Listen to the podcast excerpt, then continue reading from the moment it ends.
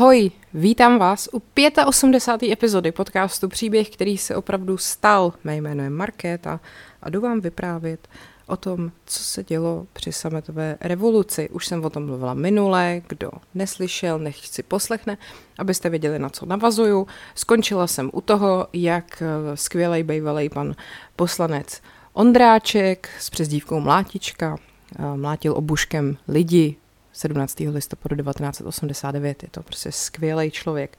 Tak a jdeme pokračovat.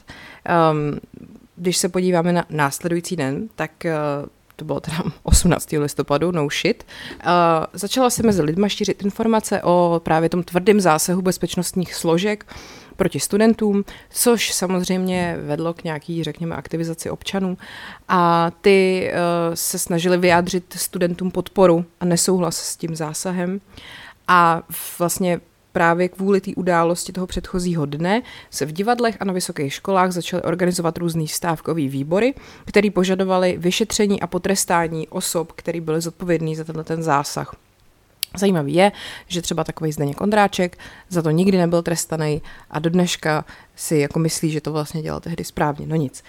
Um, v realistickém divadle v Praze byla navržená týdenní stávka na podporu studentstva a herci se teda přidali ke studentům, který už vlastně tu týdenní stávku zahájili. Eh, požadovali to důsledné vyšetření toho zásahu a zveřejnění informací o průběhu toho zásahu, jména odpovědných osob a případně jako potrestání jejich. Eh, proti tomu režimu zajímavý bylo, že se už začaly vyjadřovat i různý jako členové komunistické strany.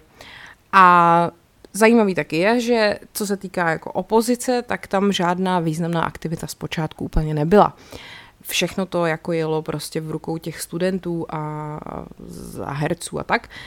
Um, no a představitelé komunistické strany a SNB vlastně vůbec nebyli o tom rozsahu a důsledcích toho zásahu informovaný na začátku a vlastně hlavně ani těm událostem na té národce nepřikládali velkou váhu, jako pf, no, tak jsme zblátili pár lidí, to je toho, dřív jsme věšili, můžou být rádi. Uh, nicméně teda tam šlo hlavně o jednu fámu, která se začala šířit už 17. listopadu večer a to, že při zásahu údajně zemřel student Martin Šmíd.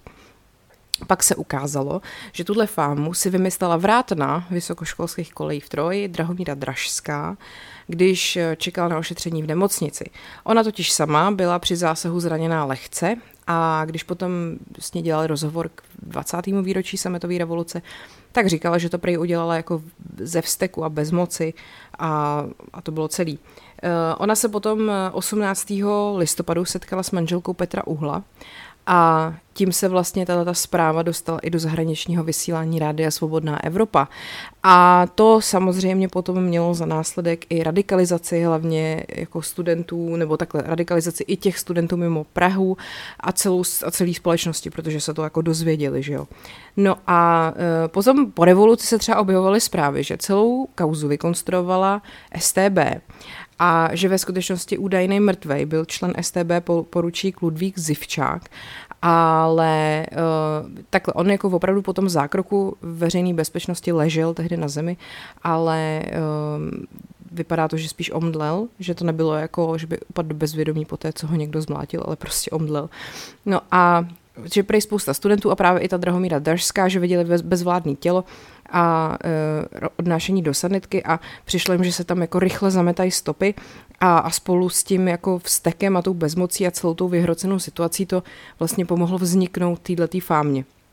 No a přes víkend potom lidi chodili zapalovat svíčky na národní třídu aby uctili památku tohohle toho údajně mrtvého uh, Martina Šmída a těch, co byli zranění během toho zásahu a veřejná bezpečnost nijak nezasahovala. No a potom v noci z 18. na 19. listopadu vydal generál poručík Alois Lorenz, což byl náměstek ministra vnitra, rozkaz, podle kterého nemají složky STB nijak zasahovat do situace a uh, ten, ten rozkaz potom odůvodnil tím, že nechtěl prostě, aby se ta situace vyhrotila, nechtěl ty občany dál pobouřit.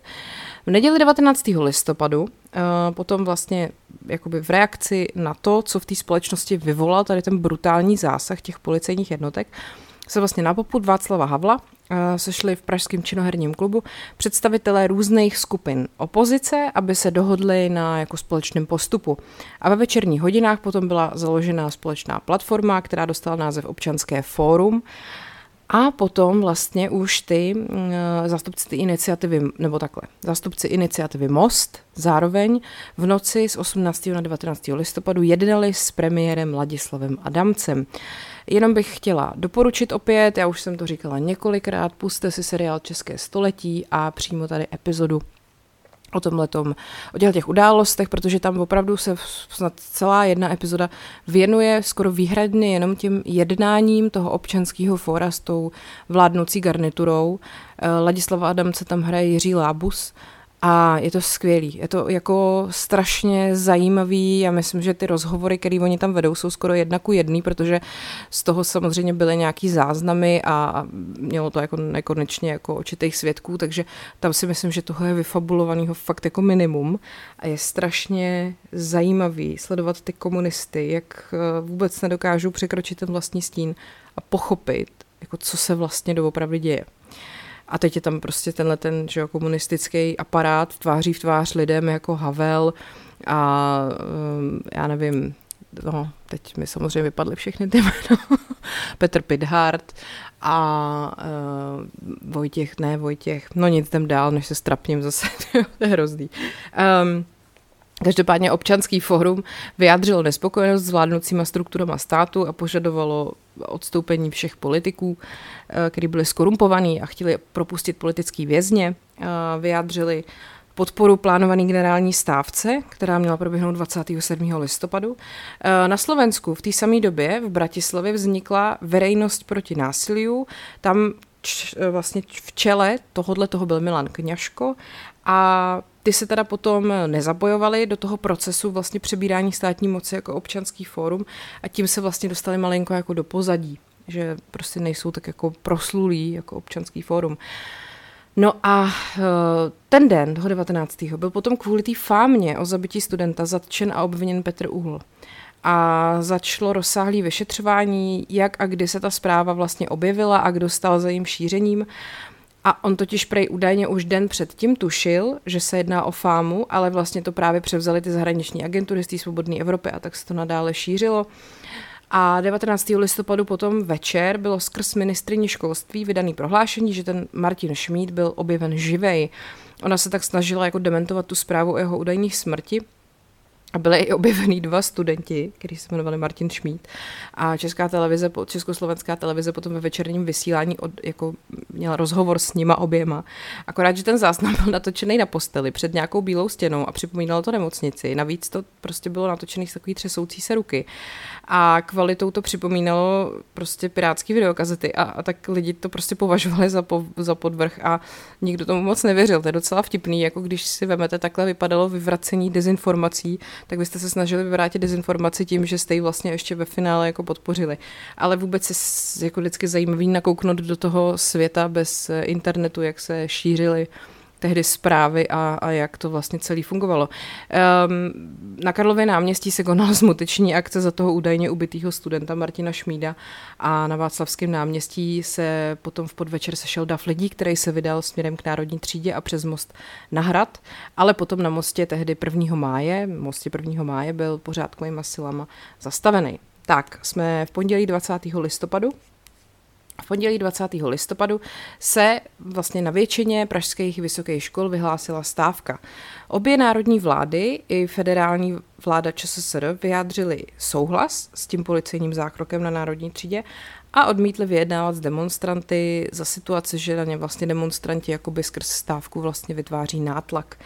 A e, od 20. listopadu se tudíž potom každý den konaly takový pokojný demonstrace na mnoha místech republiky a největší samozřejmě probíhaly na Václavském náměstí, kde se už v pondělí 20. listopadu okolo 4 odpoledne sešlo až 100 tisíc lidí, podle jiných zdrojů až 150 tisíc, ale taky třeba v Brně, kde jich bylo asi 40 tisíc. Já myslím, že tyhle ty záběry každý známe, jsme viděli jako nesčíslněkrát na Brněnském náměstí Svobody, to bylo právě, to bylo na Brněnském náměstí Svobody. Eh, samozřejmě, že jako v tu chvíli už bylo docela těžký tady ten rozjetý vlak zastavit, jo? Přece jenom jako když vám stovky tisíc lidí demonstrují v ulicích, nejen v Praze, ale už i jako na Moravě a vlastně na, na, v Bratislavě a, a tak už to prostě není sranda. Takže to se tak jako hodně vymklo už oproti těm různým předchozím demonstracím proti vládě a uh, ty politické špičky ale se o to prvních pár dní moc nestarali a pak najednou bylo pozdě, aby proti tomu něco dělali. Člen předsednictva UVKSČ Jan Fojtík prej k situaci údajně prohlásil, uh, tak to je konec, to už žádnou naší kontrademonstrací nepřebijem. No a pak začaly vycházet první tištěný, necenzurovaný oficiální noviny Svobodný slovo, který spadaly pod tehdejší Československou stranu socialistickou. No, a, tak a ta iniciativa Aktivity Most vlastně umožnila, že se s tím Adamcem uh, sešla ta delegace občanského fóra, Jo, tak to byl takový první jako důležitý krok. A ta stávka se pak rozšířila i na většinu zbývajících škol, včetně těch na Slovensku a od 21. listopadu vlastně všechny vysoké školy vystupovaly jednotně.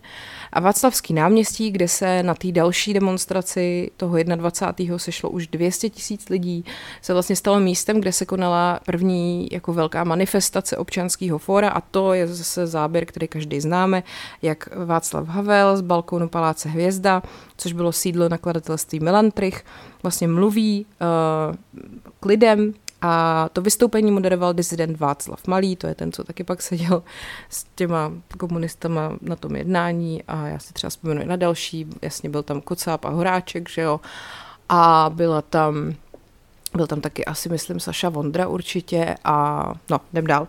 Eh, vystoupila tam i Marta Kubišová a vlastně to bylo její první veřejné vystoupení po 20 letech a zaspívala modlitbu pro Martu a československou hymnu, to všechno známe a vlastně symbolem těchto dní se staly samozřejmě klíče a cinkot klíčů, jo, to asi taky jako tak nějak každý ví.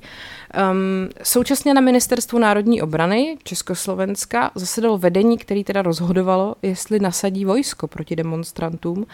A vedení vlády si jako už docela začalo uvědomovat tu závažnost té situace a tak uskutečnili schůzku e, zástupců té veřejnosti, právě občanského fora, s předsedou československé vlády Ladislavem Adamcem. A ten ale odmítnul jednat s Václavem Havlem a tak se ta schůzka konala bez Havla. A Havla tehdy zastupoval na schůzce Jan Ruml. A Milouš Jakeš tehdy vystoupil v televizi s projevem, že tvrdá línie socialistického rozvoje státu nebude opuštěna. To víš, jo, ty zmrde. Eh, v noci z 21. na 22. listopadu se na území Prahy přesunovaly eh, velký, mm, jako, jak to říct, velký, Maria, pořádkový posily, jo, z řád lidových milic, rozsáhlý, jakože bylo to až 4 tisíce milicionářů, o lidových milicích už jsem taky kdesi mluvila, a uh, vlastně po revoluci se potom řešil spor o to, kdo ty milice vlastně do Prahy povolal. Samozřejmě, že Miloušek ještě to eh, odmítnul, že by to byl on, ale to zase naopak vyvracel bývalý náčelník štábu lidových milic Miroslav Novák, no takže to samozřejmě Miloušek ještě byl. Z Říma se vrátil kardinál Tomášek, který tam právě byl kvůli svatořečení Anešky Český, o kterém jsem mluvila taky minule, a ten vydal prohlášení všemu lidu Československa, kde právě podpořil revoluci a demokratické změny. Tak a jsme ve středě 22. listopadu a e, vlastně výzvy k té generální stávce spolu s fotografiemi z zásahu 17. listopadu e, se objevovaly ve výlohách různých jako obchodů a demonstrace teda samozřejmě pokračovaly ten den. V Bratislavě se sešlo nejdřív pět tisíc lidí, kteří oslovovali Alexandra Dubčeka a dožadovali se odstoupení vlády. O to je zajímavá zajímavý moment podle mě, kdy se vlastně těch demonstrací právě začal účastnit i sám Aleksandr Dubček, který tehdy, pokud si pamatujete moje vyprávění o Pražském jaru, vlastně byl odejít v podstatě ne úplně jako násilně, ale tak prostě byl to reprezentant eh, nějaký obrody, co tady potom začala být nevítaná po vpádu Rusů, že jo. Dubček poté, co ho vlastně z té strany vyloučili, nebo respektive takhle, oni ho nejdřív jako upozadili, pak ho odvolali, on byl pak velvyslanec v Turecku a pak ho definitivně vyloučili z KSČ a on potom do roku asi 85 pracoval pro podnik západu slovenské státní lesy jako mechanizátor a vlastně jako v dizentu nějak jako se neangažoval před rokem 88, 89 a vlastně poprvé veřejně vystoupil nejdřív v té Bratislavě, eh, během sametové revoluce a o dva dny později pak už i po boku Václava Havla eh, v Praze. No, Takže takhle to vypadalo s Alexandrem Dubčekem. Každopádně eh, ve večerních hodinách na náměstí SNP v Bratislavě se sešlo až 100 tisíc lidí, kteří vyjadřovali podporu demonstrujícím požadovali společenské změny. Tam jako řečníci vystupovali Milan Kňaško a Jan Budaj. A na Václaváku se opět sešlo asi 200 tisíc lidí a uh, tam okolo 16. hodiny začal hlavní program, kde Marta opět zaspívala modlitbu. Eh, ta zněla jako i v dalších dnech tak nějak průběžně a pak následovaly různé proslovy, eh, ve kterých eh, třeba vystoupil předseda městského výboru Československé strany socialistický Petr Mišoň, herec Petr Burian, Josef Odložil, nebo třeba Jiří Černý, který vyzýval k pravdivým informacím ve sdělovacích prostředcích. O Josefu Odložilovi jsem mluvila, to byl vlastně bývalý manžel, nebo tehdy ještě snad teď ne, už byl bývalý manžel Věry Čáslavský s velmi jako zvláštním osudem. Teď si říkám, že jsem to možná nahrála do bonusu vlastně. No nic, eh, po celém území Československa teda byly uzavřené školy, které se připojily ke stávce a do Prahy přijížděli další členové lidových milic, Prahy se jednalo až o 17 autobusů, ale pak teda na příkaz Milouše Jakeše byli odvolaný. Téhož dne potom zasedlo federální schromáždění, ze kterého zaznělo, že akce 17. listopadu byla vedena opozičními silami a armáda se stále připravovala na vojenský zásah proti demonstrujícím a Petr Pidhart napsal stávkujícím studentům dopis, ve kterým se snažil mírnit nějaký jejich radikalismus a varoval před tím, aby házeli do jednoho pytle všechny jako protivníky. Tak, čtvrtek 23. listopadu na zasedání armády bylo odsouhlaseno, že armáda stojí jasně za UVKSČ a za vládou. Ministr obrany Václavík navrhoval použít armádu k obnovení pořádku, ale ten návrh nepřijali. A taky se publikovalo prohlášení občanského fóra, který opět vyslovilo své požadavky, eh, které vlastně furt nebyly splněný a tak vyzývali občany, aby se připojili k plánované generální stávce toho 27. Komunistický poslanec Miroslav Štěpán odjel na meeting dělníků do vysočanského podniku ČKD Lokomotiva Sokolovo a tam nazval protestující studenty 15-letými dětmi a dělníci ho vypískali. A potom vlastně několik tisíc dělníků z ČKD se k té demonstraci přidalo. Hm, tak to nebyla úplně úspěšná akce. Uh, to, že ho vypískali, to bylo vlastně považované některými lidmi za takový zlomový okamžik té sametové revoluce, protože vlastně do té doby existovala nějaká možnost, že tu revoluci vojensky potlačí, jenomže v tuhle chvíli ty komunisti viděli, že ztratili podporu těch, na který se vlastně celou dobu odvolávali, co, co, celou tu dobu, co vládli, že ten pracující lid, ty dělníci. A od tohohle okamžiku vlastně víceméně jen se snažili opatrně jako ustupovat. Uh, potom teda 23. ve 4 odpoledne na Václaváku se odehrála do té doby největší demonstrace, který se zúčastnilo přes 300 tisíc lidí a z toho balkónu Melantrichu postupně mluvili herec Rudolf Hrušínský starší, pak i samozřejmě Václav Havel. Demonstrace byla zakončena zase zpěvem státní hymny a tentokrát tam s Kubiškou zpívala už i za Gorka a v Brně se protestních akcí zúčastnilo asi 28 tisíc lidí a v, v Bratislavě 60 tisíc. Pak tu máme pátek 24. Eh, ten eh, vlastně byl ve znamení takových, řekněme, velkých politických změn v, KF, v KFC. v KSČ. Eh, ústřední výbor KSČ zasedal celý den, a zasedání skončilo po sedmí hodině večer, kdy Milouš Jakeš oznámil svoji rezignaci spolu s celým vedením toho ústředního výboru a měli umožnit vlastně obměnu teda kádrovému vedení strany. V prezidentské funkci zůstával Gustav Husák a ta zpráva se teda dostala do hlavního stanu občanského fóra eh, v divadle Leterna Magika v Praze během eh, proslovu, který tam zrovna jako měli a tak následovaly mohutné oslavy. Jednání ústředního výboru potom další den se protáhlo taky až do večera a okolo třetí ráno se konala tisková konference, kde eh, bylo teda mm, jako představený nový vedení komunistické strany.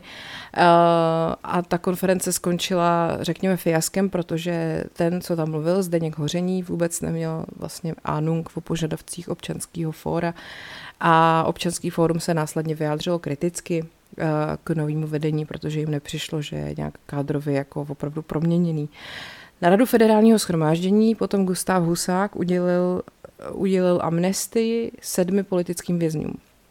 Jánu Černogurskému, Miroslavu Kusímu, Jiřímu Rumlovi, Petru Uhlovi, Rudolfu Zemanovi, Ivanu Jirousovi, Ivanu Polanskému a taky uh, šefredaktor samizdatového časopisu v okno František Stárek byl amnestovaný a vedle toho potom federální schromáždění doporučilo, aby do vlády jmenovali i nestraníky. U chrámu svatého Víta potom kardinál Tomášek sloužil mši na počest svatořečený Anešky Český a asi 10 tisíc věřících v kostele a 50 tisíc před chrámem se pak přidalo k manifestaci na letenský pláni, kde se od dvou demonstrovalo a tam bylo 750 až 800 tisíc lidí, kteří vyjádřili svoji podporu občanskému fóru. A československá televize začala konečně to dění vlastně vysílat v přímém přenosu a vydala prohlášení, že se spolu s československým rozhlasem chystají podpořit generální stávku a během demonstrace na letních samozřejmě vystoupil i Jaroslav Hudka, který přiletěl do Prahy a byl vpuštěn do republiky. A, takže to všechno jsme měli v přímém přenosu a jeho známou tu písničku, kterou já strašně nemám ráda. 26. Eh, listopadu v neděli tam samozřejmě se taky odehrávalo další jednání těch funkcionářů KSČ. Oni se snažili najít nějaký východisko z této krize a reagovat na tu generální stávku, která se měla konat ten následující den. Pražský primátor Zdeněk Horčík vyzval stávkující, aby zachovali provoz veřejné dopravy a služeb. A na letenský plán proběhla další demonstrace, který se účastnilo přes půl milionu lidí. Opět tam vystoupil Václav Havel a tentokrát i Ladislav Adamec, který slíbil pokračování v tom politickém dialogu ale současně se snažil lidi odraz, od, odradit od generální stávky a tím bohužel ztratil přízeň těch demonstrujících lidí. Na závěr potom byl vytvořený lidský řetěz z Letní až k Pražskému hradu. Jakože ze živých lidí, myslím, jo. v dopoledních hodinách eh, v obecním domě se vlastně poprvé vůbec tehdy Václav Havel jako člen nebo v čele delegace občanského fora setkal právě s Ladislavem Adamcem a vlastně začaly první jejich jako politické rozhovory. Večer odstoupilo předsednictvo Československé strany Lidový a předalo vedení strany takzvanému obrodnému proudu, čímž vlastně jakoby jednoznačně podpořili tu sametovou revoluci. A máme tu 27. listopadu, eh, mezi 12. a 2. právě proběhla ta dlouho avizovaná generální stávka, do které se zapojilo 75% občanů, většina podniků, továren a institucí. A ty provozy, ve kterých musel být nepřetržitý provoz, se ke stávce aspoň přidali jako vyjádřením solidarity. A stávka proběhla, proběhla pod heslem konec vlády jedné strany a toho dne se potom na Václaváku sešlo 250 eh, tisíc a potom asi 300 tisíc lidí a pozor, zaspíval tam hymnu nejen Karel Kryl, ale taky Karel Gott, jo, tak to bylo jasný, že už to všechno prostě v prdeli. Um, pod tlakem demonstrací a rozpadu těch uh, vlastně režimů okolo nás, že jo, myslím jako v Evropě, se ta komunistická strana ocitla už jako na pokraji podstatě všeho. Eh, ta rostoucí nespokojenost občanů eh, vlastně jim jako ukázala, že už nemůžou nikam dál ustupovat a že by asi na čase vzdát se toho monopolu té moci. A 28. listopadu tedy Ladislav Adamec slíbil, že připraví novou vládu do 3. prosince. A o den později potom federální schromáždění jednomyslně uh, schválilo zrušení ústavního článku 4, 6 a 16, který se týkaly vedoucí úlohy KSČ ve společnosti a výchovy v duchu marxismu, leninismu. A tyhle články vlastně právě umožňovaly to, že ta komunistická strana měla naprosto rozhodující úlohu ve společnosti. A potom eh, vlastně pro to zrušení toho článku fakt eh, hlasovala i většina UVKSČ. A ke 30. listopadu potom došlo ke zrušení výuky marxismu, leninismu na vysokých školách a začaly se, měly se začít vyučovat společenské vědy. Potom v prosinci 1989 Ladislav Adamec vlastně toho třetího představil tu obměněnou vládu, která se skládala z 15 komunistů, jednoho lidovce, jednoho socialisty a tří nestraníků, což teda nic moc, ale tímhle krokem právě ukázali, že vůbec jako nepochopili, co se děje a lidi už prostě nechtěli, aby byli u moci a požadovali úplně nový vedení. Takže proti té nové vládě vystoupilo to občanský fórum, který je jako kritizovalo a řeklo, že prostě jasně to komunistické vedení totálně ztratilo podporu občanů a taky řekli, že prostě nová vláda bude složená z nadpoloviční většiny ne, nekomunistů a jestli se dostanou k moci s nadpoloviční většinou komunistů, tak eh, na 11. prosince vyhlásejí další generální stávku. Nicméně i přesto Gustav Husák tu novou vládu jmenoval. A potom 4. prosince se otevřely hranice pro občany Československé socialistické republiky a mohli tak od půlnoci svobodně vycestovat do sousedního Rakouska bez výjezdních doložek nebo nějakých celních prohlášení. A během toho víkendu Rakousku navštívilo asi čtvrt milionu lidí. Eh, nicméně veřejnost prostě nebyla jako spokojená s tou nově představenou vládou a, a ten den se konala další masová demonstrace a opět tam zpíval Karel Gott s, Karel, s Karlem Krylem a vlastně ten Karel Kryl, když se ještě k němu dostanu, on se vrátil po 21 letech nucený emigrace, že jo. No a uh, toho samého dne, teda 4. prosince, poprvé vlastně od toho 17. listopadu vystoupil v televizi s projevem i prezident Gustav Husák. Eh, na nátlak veřejnosti 7. prosince potom rezignovala zase ta nová federální vláda s premiérem Ladislavem Adamcem a sestavením nový vlády byl pověřený Marian Čalfa, který ho Adamec doporučil. A i přesto, že občanský fórum měl výhrady k Čalfovi, tak s ním začali jednat za předpokladu, že teda bude ochotný přijmout jejich návrhy na složení budoucího kabinetu. Eh, komunisti zároveň zbavili členství dočasně, ne, kecám dočasně, žádný dočasně, zbavili Miloše Jakeše a Miroslava Štěpána členství pro jejich hrubé politické chyby najednou a občanský fórum se potom 8. prosince definitivně rozhodlo, že Václav Havel by měl kandidovat na prezidenta.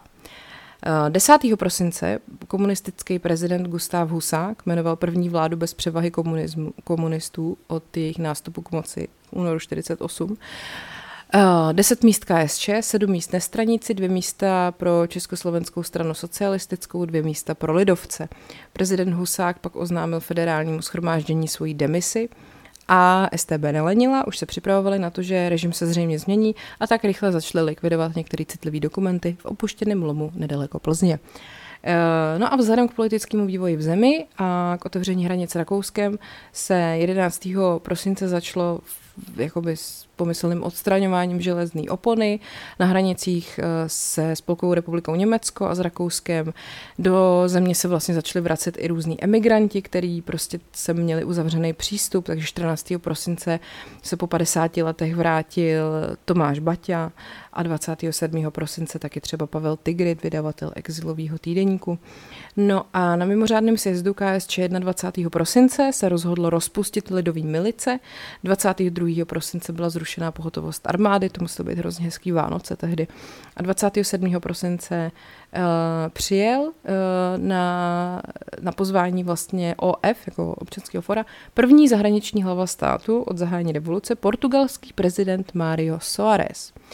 28. prosince potom byl přijatý kooptační zákon, který dovolil uh, federálnímu schromáždění a národním radám dosazovat nový poslance vlastním rozhodnutím bez voleb a toho samého dne se čerstvě kooptovaný poslanec Aleksandr Dubček stal předsedou federálního schromáždění. Tam byl takový moment, kdy to chvíli vypadalo, že Dubček bude kandidovat na prezidenta, respektive se stane novým prezidentem, ale nakonec ta dohoda prostě dopadla jinak a tím jako, že kandidátem byl vlastně Václav Havel, a, Dubček, která šel do toho čela federálního schromáždění a bohužel potom vlastně v roce 92 po uh, tragické nehodě zemřel a když se právě podíváte na tu epizodu České století, tak tam je, to samozřejmě asi už je trošku fikce, ale je tam jako několik stvárněných několik rozhovorů mezi Havlem a Dubčekem právě o tom, kdo z nich by vlastně měl být prezident a že, že tomu Dubčekovi se to moc nelíbilo, že on se těšil na návrat na výsluní. No, každopádně 29.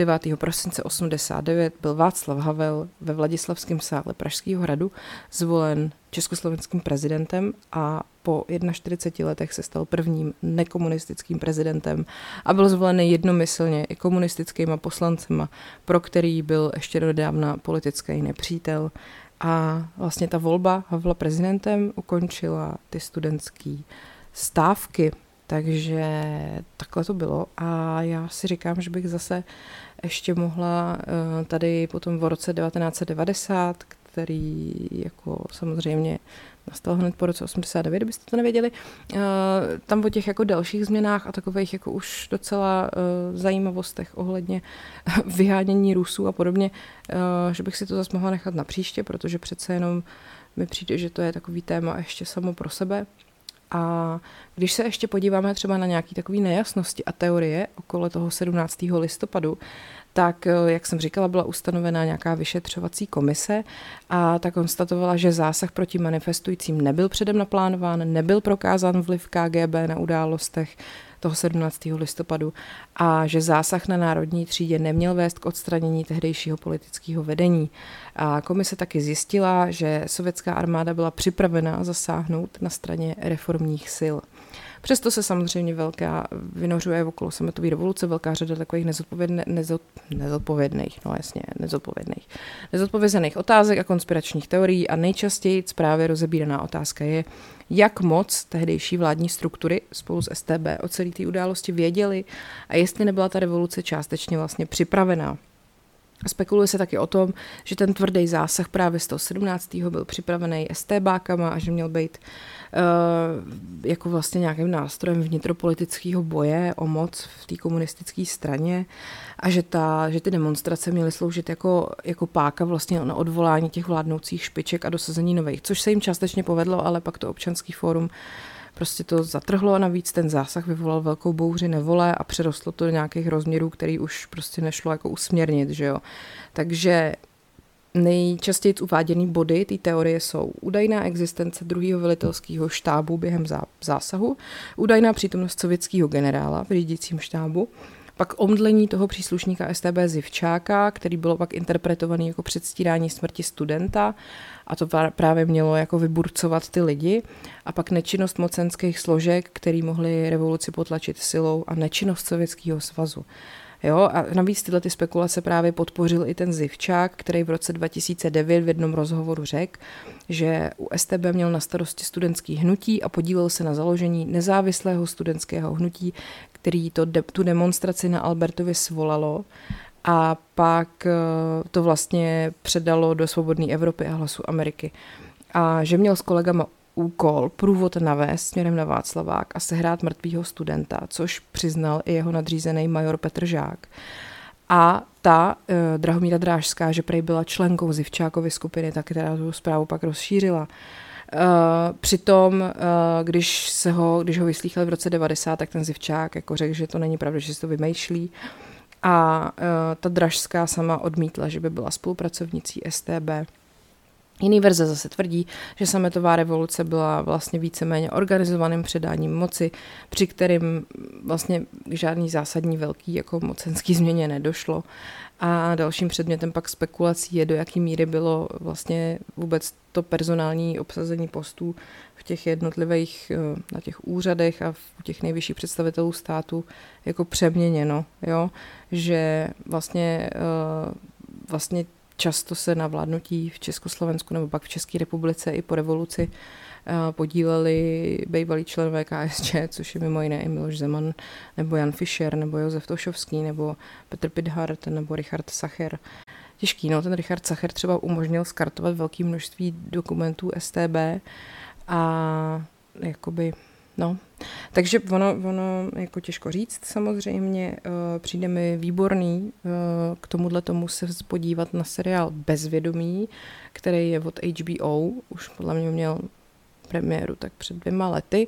Je to český a je to fakt jako skvělý. Je to teda hrozně, hrozně drsný, tísnivý a, a takový komplikovaný, ale pak se to všechno jako roz, rozklíčuje a právě pointa toho seriálu, toho, co se tam stalo, jako vrcholí okolo právě převratu a přesně tam vlastně dojdete do toho bodu, kdy vám to dojde, co to ve skutečnosti možná taky bylo, jenom prostě takový převlečení kabátu pro určitý typ lidí, který u té moci stejně nějak zakukleně zůstali.